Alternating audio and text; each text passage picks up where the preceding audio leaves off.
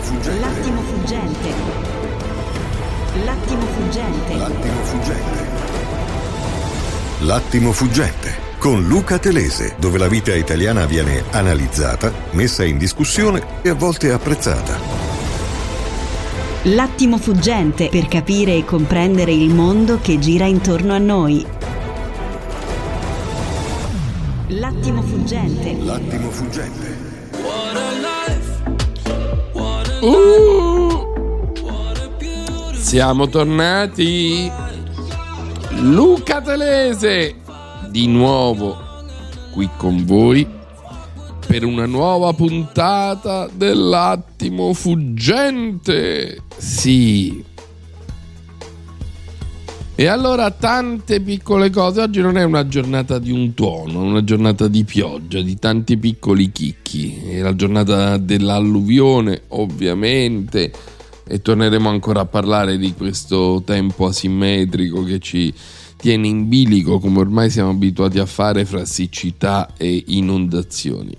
Ma poi è la giornata in cui si fanno i conti delle elezioni, ovviamente, la giornata in cui Calenda e Renzi arrivano a una nuova mm, puntata della loro sitcom, loro match a urla e insulti perché Renzi ha rubato a Calenda due parlamentari, leggerò un bel gramellini su questo. Poi è la giornata del come si può dire del sì sì è la puntata in cui eh, Lashline eh, batte le mani sul petto e dice signori io ho vinto nel centro-sinistra ci sto io. Ma l'opposizione litiga sulla RAI Renzi accusa Conte di essere pronto a civettare col centro-destra e Conte risponde a Renzi in maniera definitiva che il suo rappresentante si è astenuto che per le regole della governance equivale a votare contro, mentre quello di Renzi ha votato la soldi, ha votato con il centrodestra. Vi basta, no? Tante cose, tante cose. Ma io voglio partire invece da una storia, una storia italiana ed è la storia dei bambini. Siamo tornati indietro di 20 anni sulla lettura. Ecco, queste sono le cose che fanno la differenza in un paese. Il rapporto IEA Pills dice che il nostro paese è ancora la, eh, sopra la media europea, ma che siamo tornati indietro di un ventennio. E allora vi leggo perché se mi dai un cambio di passo, questa notizia che nessuno magari ricorderà, ma che per me è molto importante.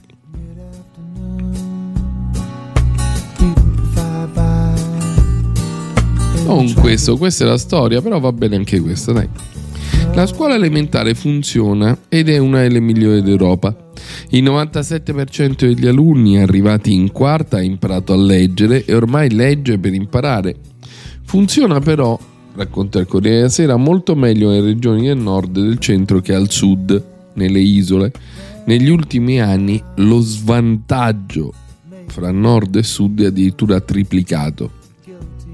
Nella rilevazione IEA Peers, Progress in International Reading Literacy Study, che è un rapporto che raccoglie ogni 5 anni i dati sulla lettura in quarta elementare in 43 paesi, la scuola italiana è diventata quattordicesima. Siamo ben al di sopra della media europea, siamo davanti alla Francia e alla Germania, siamo sullo stesso piano di Danimarca, Norvegia. Solo la Slovenia, Svezia, la Polonia e la Finlandia fanno meglio.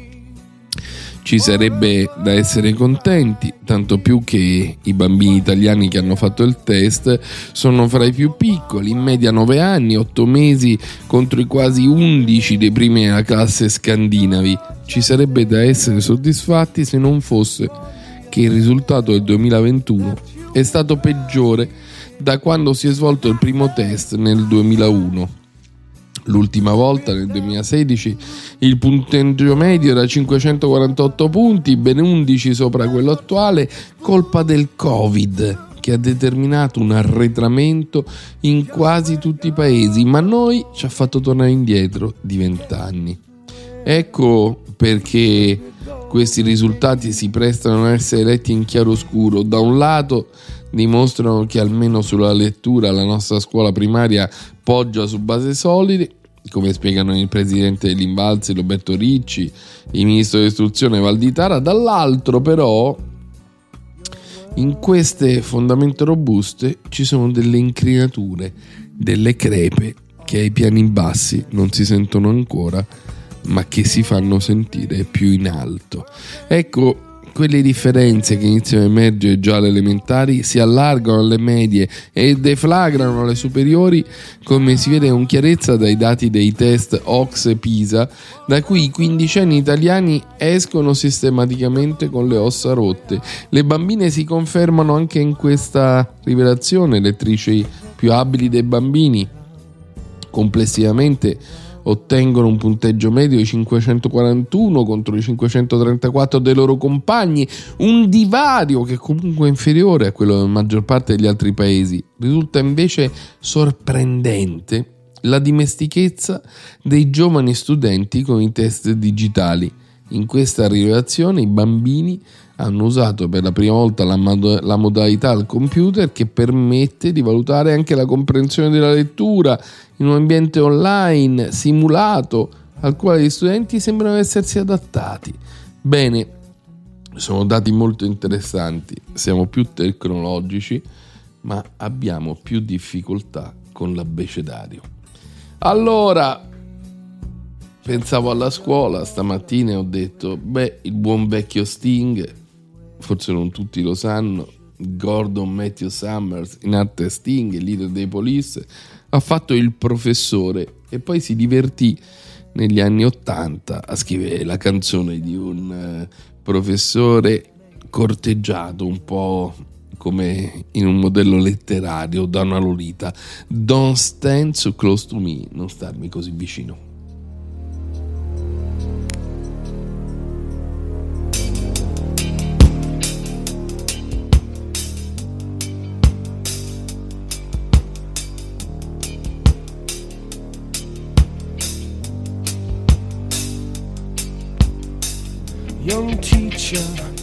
Subject of schoolgirl fantasy.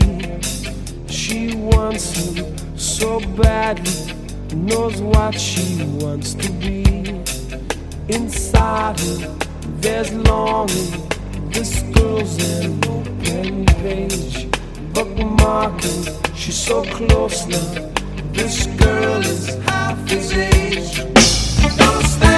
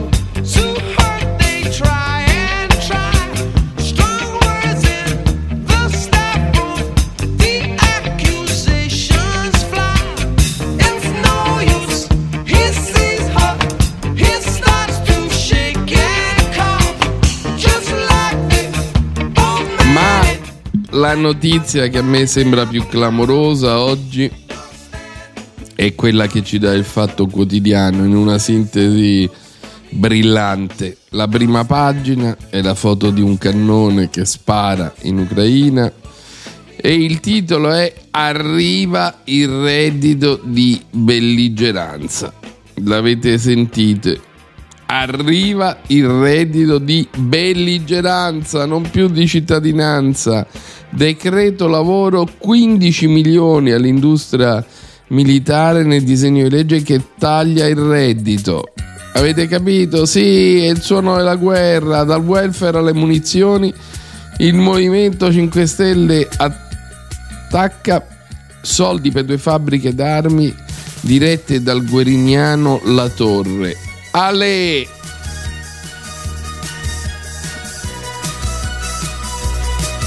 Mentre poi ce n'è un'altra ancora più bella, il capo degli 007 ucraini dice siamo noi a uccidere i giornalisti russi. È una cosa fantastica.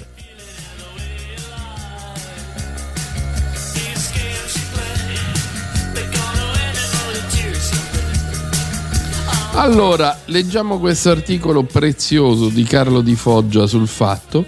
Servono proiettili e arrivano 15 milioni nel decreto. La normetta serve a potenziare la filiera, a rimpinguare le scorte inviate in Ucraina.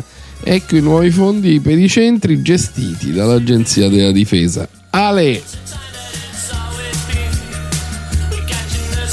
Giorgia Meloni lo ha ribadito più volte, da ultimo in Parlamento a marzo, inviare armi all'Ucraina non ha un costo per lo Stato e dire il contrario è solo puerile propaganda, visto il ragionamento che a Kiev mandiamo avanti eh, degli avanzi di magazzino. Così però non è. Al momento la spesa stimata è di circa un miliardo, ma è destinata a salire lo conferma nel suo piccolo il fatto che una normetta venga inserita in decreto lavoro ora in discussione al Senato. Nel testo approvato il giorno della festa dei lavoratori per eliminare il reddito di cittadinanza, il governo ha stanziato 15 milioni di euro per potenziare la filiera delle munizioni, nello specifico 5,5 milioni nel 2033, 9 nel 2024 per due stabilimenti dell'Agenzia Industria della Difesa controllate dal Ministero. E questa agenzia è diretta da Lemiano, poi Renziano, infine Gueriniano, nel senso di Lorenzo Guerini o Guerrini, ex ministro della Difesa, Nicola La Torre, ex parlamentare Dem nominato nominato dal Conte 2 e riconfermato dalla Meloni.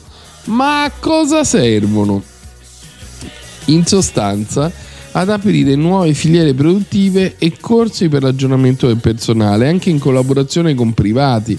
Nei centri di Fontana Liri, Frosinone e Noceto, due dei nove in mano all'agenzia che ha lo scopo di gestire le unità produttive della difesa e rafforzare il suo ruolo di fornitore privilegiato del Ministero, vengono creati gli sbocchi sul mercato concorrenziale. A Fontana Liri quei soldi servono per potenziare la produzione in-house della polvere sferica per le cartucce di piccolo calibro e a Noceto a migliorare la capacità di integrazione e successiva manutenzione del sistema missilistico destinato ad ammodernare le capacità della difesa.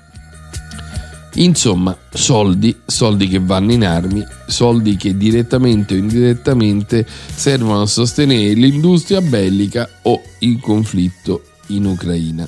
Allora, questo è un altro salto di qualità.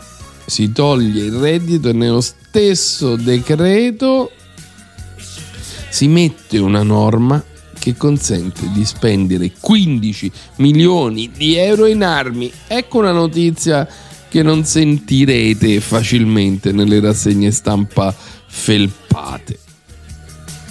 Voglio leggere di questo scontro, Calendarenzi, questo è veramente divertente. Facciamo un cambio di passo perché se lo meritano.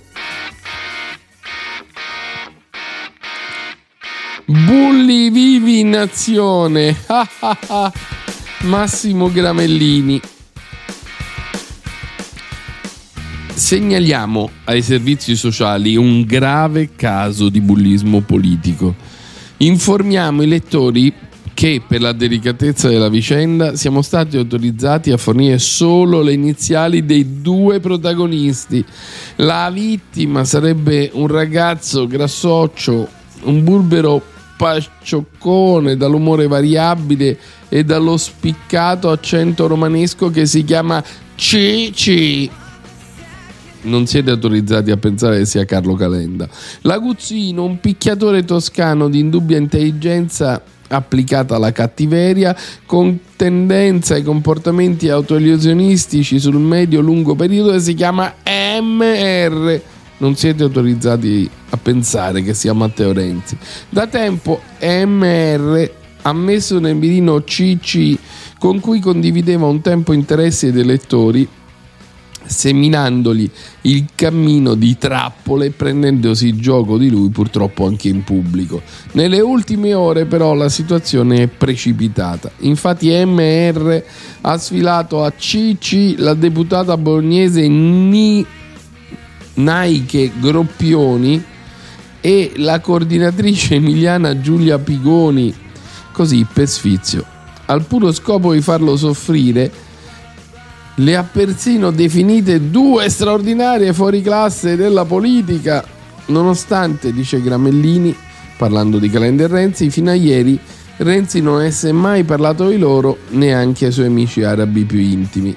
Il bullizzato ha finto di abbozzare, ma si capiva che era molto provato e questo suo disagio ha rallegrato ulteriormente MR. Si faccia delle domande, lo è riso.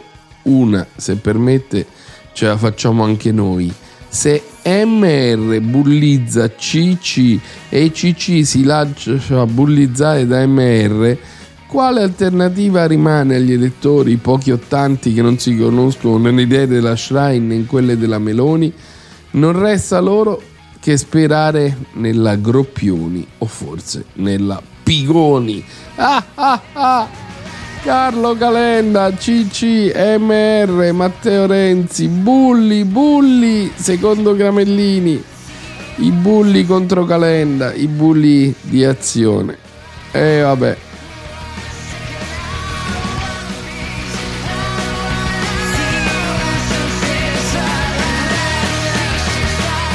Ma la cosa più drammatica in questo paese, sempre in bilico fra la farsa e la verità, è che è uscito fuori un documento dell'ufficio tecnico del Senato secondo cui l'autonomia è un disastro e che questo documento è uscito fuori per sbaglio.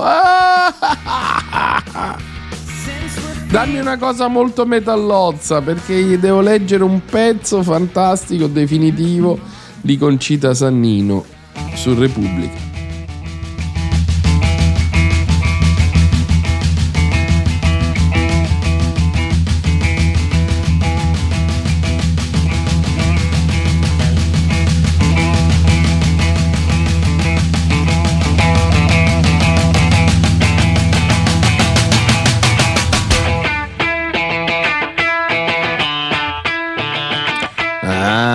Sono i Red Hot Chili Pepper. Californication.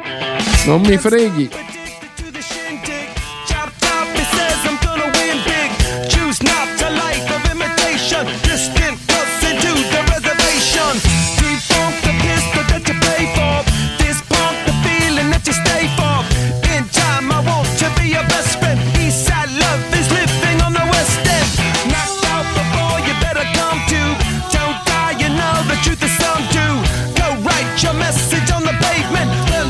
Voleva Einstein per capire che l'autonomia è una schifezza.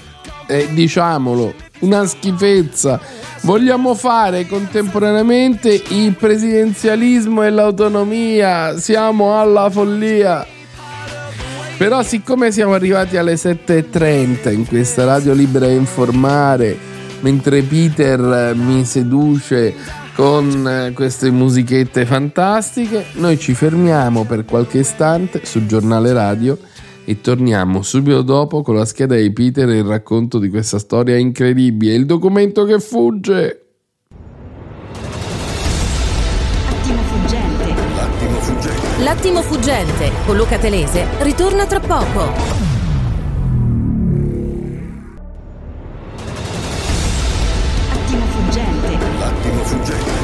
L'attimo fuggente con Luca Telese. Signori, buongiorno, Gennaro da Scalea. Innanzitutto facciamo gli auguri all'Inter per la splendida vittoria della Coppa dei Campioni, sì, perché visti i giornali stamattina e le feste di ieri sera a Milano, con bambini, moglie in mezzo al campo, credo che ormai la Coppa sia a Milano. Anche perché poi vogliamo mettere il Real Madrid o il Manchester City a confronto di Lautaro e compagni, ma non esiste proprio, l'Inter è dieci volte più forte, quindi la Coppa già è a Milano. Detto questo, Passiamo al Milan che è stato sfortunatissimo anche perché dopo dieci minuti al VAR si è infortunato Boban, quindi lei voi potete immaginare senza un centrocampista del genere al VAR quindi diventa molto molto più difficile. E in ultimo un pensierino al pseudo ministro Salvini che dice in un tweet, non so se l'avete letto, cuore impegno il telefono che squilla dedicato ai cittadini di Emilia Romagna che lottano con acqua e fango invece di un Milan senza cuore grinda e idee, non merita un pensiero. Signori, questo ha messo la tragedia di, dell'Emilia Romagna con il Milan. Proprio, stiamo proprio bene in Italia, ma perché non andiamo tutti al mare a, a friggere i pesci? Ciao Luca, Fabio da Mantova. Chissà perché i soldi per le armi si trovano sempre in 5 minuti. 5 minuti, come hai ragione Fabio, che vergogna italiana e non puoi dire nulla. E fateci caso se dici ma come mai stiamo spendendo questi soldi per le armi? Subito ti dicono che sei putiniano. Subito ti dicono che sei amico del giaguaro. È in atto una battaglia culturale per cercare di spianare le critiche pacifiste. È in atto una specie di complotto orvegliano per cui si ribalta, il sole diventa luna e il giorno diventa notte, perché la pace diventa garantita dalle armi come nel meraviglioso titolo di Repubblica che riecheggiando le parole di Zelensky ci spiegava che la pace è garantita dalle armi. Allora, voglio leggervi questa storia del Senato perché è veramente fantastica. Cioè, alla fine, ci credete voi che è stato un errore che ha fatto uscire fuori il documento dell'ufficio studi? Io non credo. Credo che sia stata una manina e vi voglio dire una cosa, meno male. Meno male che esistono le manine meno male che c'è qualche irrequieto e ci fa conoscere i veri dati, le vere indagini, le vere risultanze sull'autonomia. Prima la scheda di Peter e poi questo pezzo fondamentale. Questa tornata noi eh, ci rialziamo con slancio, avanziamo, questo è importante. E naturalmente siamo convinti che ci siano i migliori presupposti per vincere eh, tra due settimane nelle città, la destra frena, siamo molto soddisfatti dell'esito della, del primo turno di queste elezioni amministrative. Il Partito Democratico è primo partito in quasi tutti i capoluoghi dove si è votato e questo è un segnale di grande vitalità. A Brescia abbiamo saputo vincere con un'alleanza insieme ai moderati, a Teramo con un'alleanza ancora più larga anche con il Movimento 5 Stelle, quindi due risultati importanti. Il Partito Democratico è in ottima salute. Questa tornata noi eh, ci rialziamo con slancio, avanziamo, questo è importante. Un commento sulle amministrative, sono andate bene per il centrodestra. Cazzo è andato molto bene, cioè, infatti tutti a parlare di Brescia che era già del PD, e nessuno che parla di Latina che era eh, città di dimensioni analoghe, era della sinistra, è passata alla destra, ha vinto col 70%. Bellissimo risultato elettorale in Veneto e in tutta Italia. Pensare che a Treviso il sindaco della Lega viene rieletto con il 65% dei voti la lista Lega più la lista del sindaco arriva quasi al 50%, vuol dire che si è lavorato bene. Eh, lavoreremo per il ballottaggio a Vicenza Abbiamo sei nuovi sindaci in Veneto e 20 nuovi sindaci in tutta Italia. Ma guardi, ho già fatto un commento, sono molto soddisfatta delle elezioni amministrative, almeno del primo turno, ehm, in uh, comuni che, insomma, il, risul- che, che, diciamo, il cui risultato non era scontato, ma mi pare che per i sindaci dei comuni capoluogo che sono stati eh, assegnati al primo turno, insomma 4 su 6 sia un buon risultato per il centrodestra. E quindi penso... La destra frena, evidentemente anche coloro che hanno votato le forze che oggi sono alla maggioranza si rendono conto della difficoltà, della incapacità ad attuare il PNRR, una destra che sceglie di aumentare la precarietà, una destra che come vediamo eh, se la prende con le fasce più fragili della comunità io credo che non le abbia vinte nessuno, o meglio, che la vittoria delle amministrative la decide il secondo turno. Guardate i dati, perché comunque il secondo turno è tendenzialmente, in teoria se guardi i numeri ha vinto il centro-destra, ma in realtà il secondo turno è più forte il centro-sinistra di solito.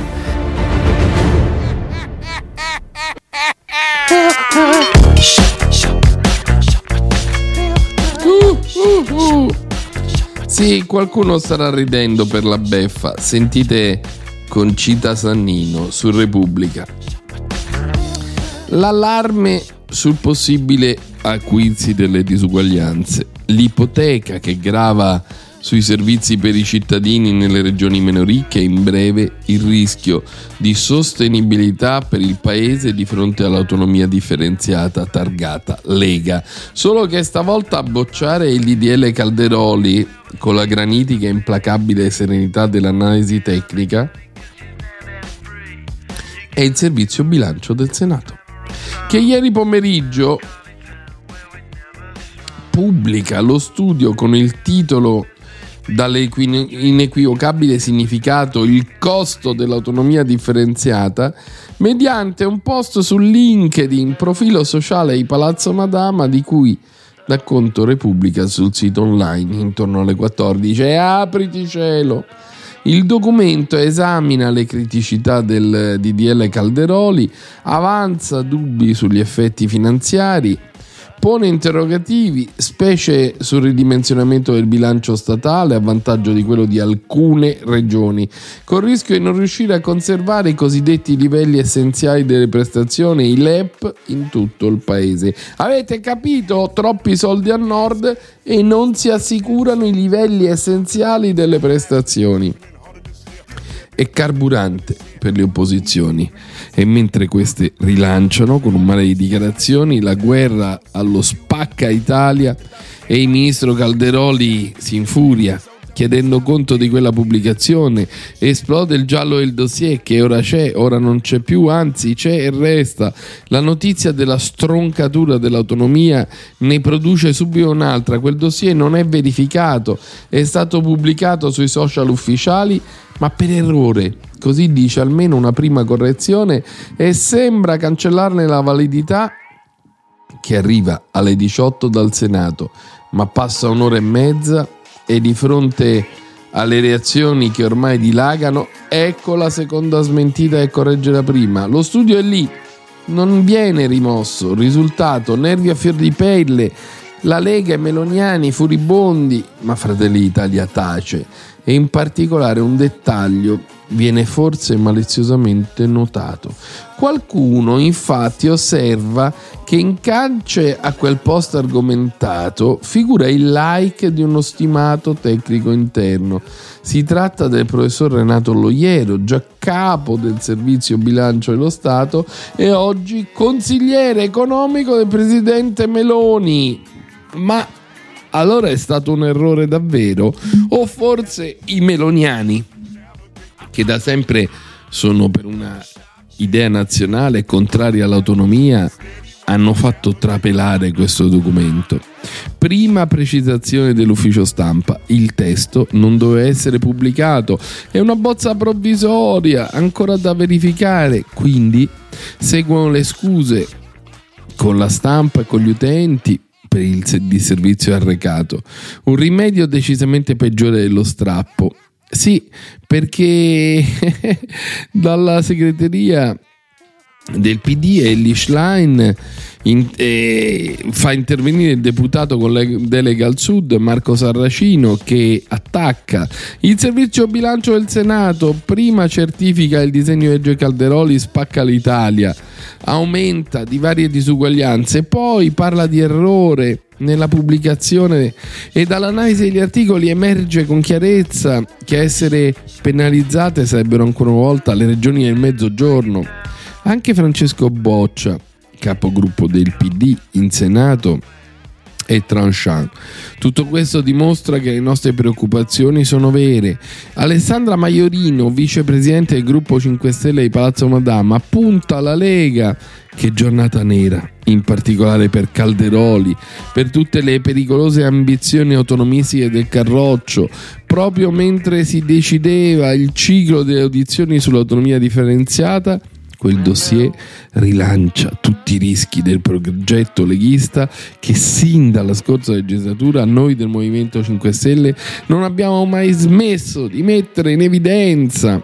E anche l'ex presidente della Camera Roberto Fico, strenuo oppositore di quel disegno, attacca Aspettiamo con interesse di leggere la versione definitiva.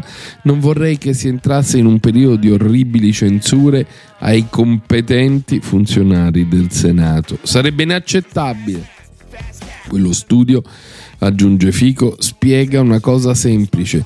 L'autonomia crea regioni più ricche e regioni più povere. Solo Calderoli fa finta in modo colpevole di non saperlo. Intanto il PD oggi in conferenza capigruppo chiederà accertamenti e spiegazioni, solo un'indagine potrebbe spiegare cosa si è scatenato intorno al dossier che non doveva essere conosciuto da nessuno. È pazzesco! È pazzesco!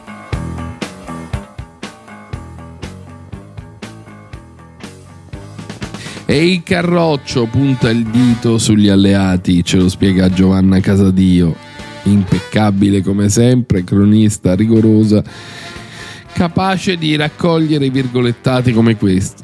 È stata una trappola, così non si va lontano.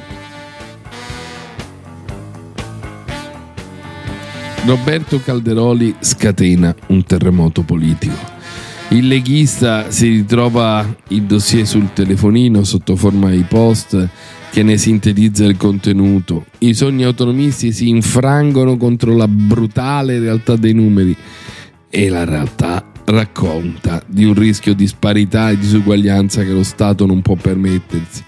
Matteo è una manovra politica degli alleati, dice a Salvini, per affossare il nostro progetto se non ritirano quel documento io lascio, dice il ministro a Salvini in una telefonata dai toni risoluti. Non è certo lui la controparte, i due sono d'accordo indossano l'elmetto. Quel dossier mette del resto nero su bianco tutti i sospetti. Giorgia Meloni e Fratelli d'Italia, col sostegno di Forza Italia e della ministra per le riforme Casellati, stanno portando avanti un'altra manovra, perseguono altri obiettivi. La priorità di Palazzo Chigi adesso è la riforma costituzionale che deve portare al premierato, quantomeno con una prima lettura in Parlamento prima delle europee il prossimo anno. Per l'autonomia differenziata ci sarà tempo e modo, ma dopo. Calderoli e Salvini agiscono distinto, di pancia, il documento porta in calce la firma dell'ufficio bilancio del Senato, ma i mandanti della trappola sono sicuri leghisti, sono altri e sono politici. Salvini rassicura il suo ministro, la battaglia è tutto il partito che la combatte e se si affossa la riforma allora la stessa permanenza della Lega al governo non ha più senso. Giorgia Meloni è lontana in volo verso Reykjavik per partecipare al Consiglio d'Europa. Ma Ignazio La Russa è lì, a Palazzo Madama, e se c'è un nome cerchiato in rosso dai leghisti è proprio quello della seconda carica dello Stato. La telefonata fra Calderoli e il presidente del Senato, al quale l'ufficio che ha diffuso il documento fa capo è burrascosa. Il ministro chiede il ritiro del dossier, la cancellazione, la smentita, qualunque cosa purché venga restituita a lui e alla Lega la dignità politica calpestata. A suo dire dal dossier. Ebbene, è un giudizio politico, non tecnico, alza la voce. È a quel punto che dei documenti si perdono le tracce, il testo sparisce dal web, poi ricompare ore dopo. Eh, nel frattempo Salvini riesce a mettersi in contatto con la Meloni prima che entri nel tunnel degli incontri in Islanda. A che gioco giochiamo? A che gioco stai giocando, Giorgia? Che gusto! Le intima così il vice premier non è una minaccia, ma un out-out abbastanza chiaro. La Meloni è spiazzata, dice: Guarda, Matteo, io non ne so nulla, mi informo. È immersa in tutt'altri dossier. Quello elaborato dai tecnici Palazzo Madama nel frattempo accende le opposizioni, il rischio di disuguaglianze accende le proteste. E oggi i PD e i 5 Stelle chiederanno conto e ragione alla maggioranza in conferenza di capigruppo. Ma se i tecnici del Parlamento, alti funzionari con decenni di esperienza alle spalle, sono stati trascinati in una disputa politica tutta interna alla maggioranza, allora c'è qualcosa di più serio, più grave, di un errore che intanto il responsabile dell'ufficio di bilancio Stefano Moroni deve accreditare con tanto di scuse alla stampa e agli utenti per il disservizio arrecato. I sospetti leghisti sono accresciuti dal fatto che siamo alla vigilia delle adozioni sulla riforma.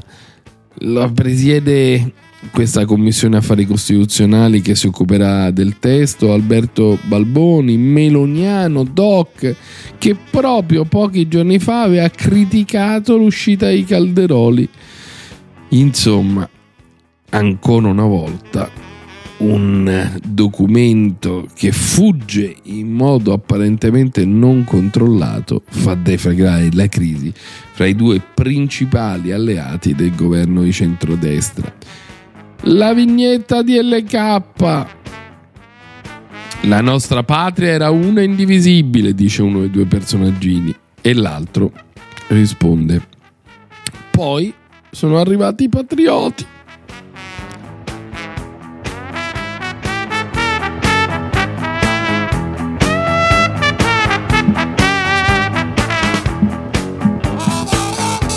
Bellissimo ci vogliono veramente i Blues Brothers.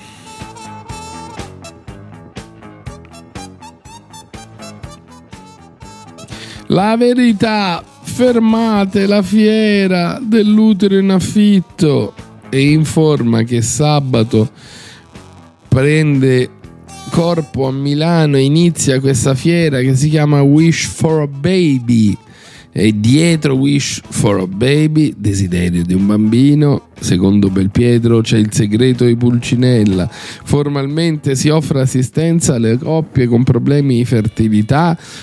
Di fatto serve a propagandare, a permettere all'estero la gestazione per altri, pratica vietata nel nostro paese.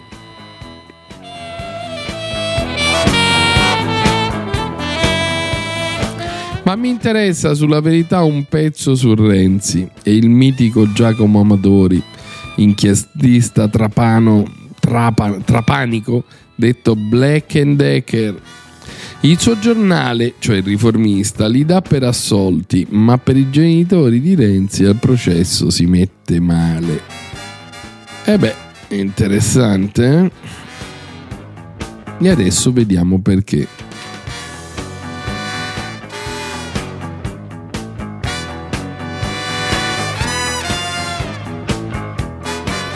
Mm-mm-mm-mm. Allora, al processo per bancarotta, un commercialista mette nei guai Renzi, mentre il riformista scrive falsamente che i genitori dell'ex Penny sono stati assolti, una nuova consulenza li accusa. È il calvario di questa coppia compresa e incastrata fra fallimenti, speculazione andata a vuoto e anche qualche sospetto di pressione. Scrive Giacomo Adori, adesso è chiaro cosa serve a Matteo Renzi il riformista, a spacciare fake news per eh, pro domo sua. Lunedì sul quotidiano Lezione Online è stato pubblicato un articoletto da cui si intuiva come l'ex premier e i suoi fedelissimi stessero godendo per le altrui inchieste giornalistiche su mamma e Giorgia Meloni e Anna Paratore. Ma secondo i renziani i vertici di Fratelli d'Italia non sarebbero autorizzati a invocare il garantismo perché uno dei loro leader, Giovanni Donzelli, quando i genitori di Renzi furono arrestati, non solo non solidarizzò, ma osò dichiarare: Sono anni che alcuni fatti sono arcinoti, alcuni li abbiamo denunciati in maniera incontrovertibile. Mi sorprende che siano emersi solo adesso. A distanza di anni, il riformista fulmina il dirigente di Fratelli d'Italia.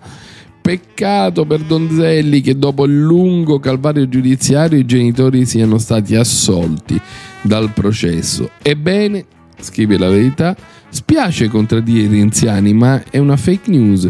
In realtà i genitori sono finiti ai domiciliari per una triplice bancarotta e per questa imputazione sono ancora sotto processo. Quanto alle false fatture, quelle sono state considerate dai giudici gonfiate e truffaldine, ma non finalizzate a evadere le tasse. Di qui la soluzione. Ale!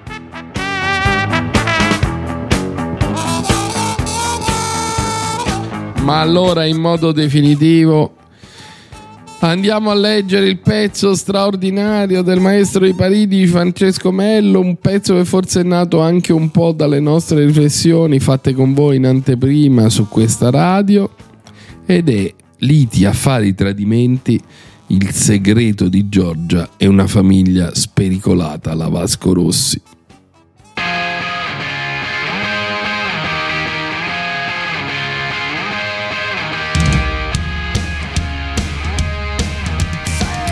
È un pezzo lungo, eh, però merita qualche assaggio. Quel che le dà spessore, Giorgia lo tiene segreto come nei romanzi di Calorina Invernizio, come in Beautiful, come nelle telenovela sudamericane e dunque ricapitoliamo. Ci sono due sorelle che tutti conoscono, le due che tutto il mondo conosce, Giorgia e Rihanna Meloni, ma ci sono anche altre due Meloni, figlie dello stesso padre, le sorellastre Barbara e Simona. Giorgia le ha nascoste agli italiani che governa anche se Barbara Meloni sembra non solo nella foto la sua copia, il suo doppio sofferto. E forse le belle rughe di Barbara raccontano a Giorgia l'altra se stessa, che, come capitò a Borges, un giorno anche Giorgia incontrerà su una panchina. Con Barbara e con la seconda sorellastra Simona i rapporti si sono interrotti per ragioni personali che non ritengo di dover condividere, ha detto Giorgio al domani, vi ricordate, lo abbiamo letta questo pezzo. Mentre a Repubblica Barbara, che è appunto la maggiore delle quattro, mormorando con amarezza alle mie sorelle voglio un gran bene, ha raccontato un lessico familiare con un tocco di grazia, tutti insieme perché alcune cose mio padre ci teneva molto e non potevi mancare. Abbiamo vissuto vacanze bellissime. Senza altre spiegazioni, dice Merlo, è lecito immaginare che all'origine del distacco di Giorgia ci sia il matrimonio della sorellastra Barbara con l'ex compagno di sua madre, che è il signor Raffaele Matano quello che nelle foto appare come un energico mascellone delle serie latinoamericane di Netflix, occhiali scuri, basettoni, non certo il patrigno, ma una figura che per qualche tempo nei primi anni 2000 in casa Meloni somigliava a un genitore.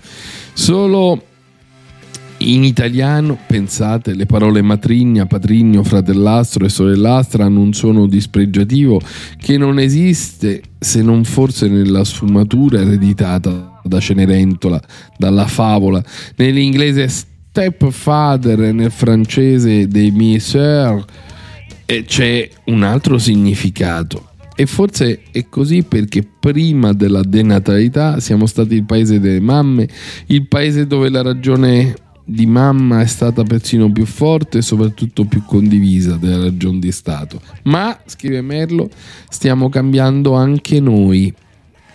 Non solo perché se nascono sempre meno bambini ci sono sempre meno mamme nel paese della mamma, la verità è che anche in Italia la famiglia plurale che Giorgia testardamente ci ha nascosto non ha più il profumo della vita peccaminosa se non nella vergogna di chi la nasconde. Le famiglie allargate, complesse, ricomposte, insomma, non sono più considerate come dei piccoli serragli da rinchiudere in un recinto di malumore come ha fatto invece Giorgia, anche perché le facciate cosiddette rispettabili, quando sono erette da un leader politico di un paese democratico, prima o poi vengono smontate dai giornalisti ed è facile che vengano anche sporcate per diventare una gran massa di dettagli prodiginosi su ritocalchi uguali e contrari all'esibizione di immusonita virtù delle geografie di propaganda. C'è allora un incanto nella nuova inchiesta sulla famiglia Meloni, sul pedigree di Giorgia, direbbe Simenon, che è una rete fitta di amore e di odio, di affari e tradimenti, di politica e parenti, e finalmente si capisce quell'ostentazione del distacco dal padre, Francesco Meloni, che nella famosa autobiografia Io sono Giorgia è solo un groppo in gola, un nodo di stomaco di poche righe. Furono i giornalisti spagnoli a raccontarlo al timone della barca Cavallo Pazzo, imbottita di hashish, e poi le Canarie come rifugio, i soldi facili, la condanna a nove anni, la violenza della malattia che in carcere lo uccide, la mia storia con il padre delle mie figlie non è materia pubblica, ha detto indignata la mamma di Giorgia Anna Paratore. Giorgia lo aveva liquidato così. Quando è morto qualche anno fa, la cosa che mi ha lasciato del tutto indifferente è stata la sua scomparsa e lo scrivo con dolore. Ma le sorellastre di Giorgia, Barbara e Simona, e la sorella di papà Meloni, Gemma Meloni, una signora piena di dignità e prudenza, con Repubblica hanno rovesciato il ritratto eh, l'uomo rude è diventato un poeta romantico, la barca a vela da nascondiglio della droga è diventata una, un pianeta solitario e veloce, un frammento di felicità staccato dalla terra e le tante imprese, anche quelle con l'ex moglie e con quel suo nuovo compagno, ormai famoso anche lui, Matano appunto, fanno di papà Meloni un inesauribile genio imbroglione di quei classici affari e passioni, un piccolo Jean-Paul Belmondo la simpatica canaglia, donne, romanticismo e figli, anche due ragazzi acquisiti da una terza compagna, moglie poi, tutti coinvolti nelle avventure economiche e nelle sue disavventure. Mi disse che lavorava per mantenere tutte queste famiglie, ha confidato la sorella a Repubblica, comprò belle case, aprì ristoranti e locali notturni, restaurò la storica villa che oggi ospita il Museo Archeologico La Gomera. Insomma, Papa Meloni fuori dalla narrazione di George diventa un romanzo. Allora, era la penna trasfigurativa fantastica di Francesco Merlo, ci abbiamo messo anche tanto, ma siamo arrivati al giornalone lungo dell'Oratonda. Ci sentiamo fra poco in questa radio libera di informare che sia detto a chiare lettere, si chiama giornale radio. Voglio altri messaggi, voglio altri messaggi vostri, quelli che già arrivati mi sono piaciuti, ma ricordatevi 334 11 11 622. Vai! L'attimo fuggente. L'attimo fuggente con Luca Telese ritorna tra poco.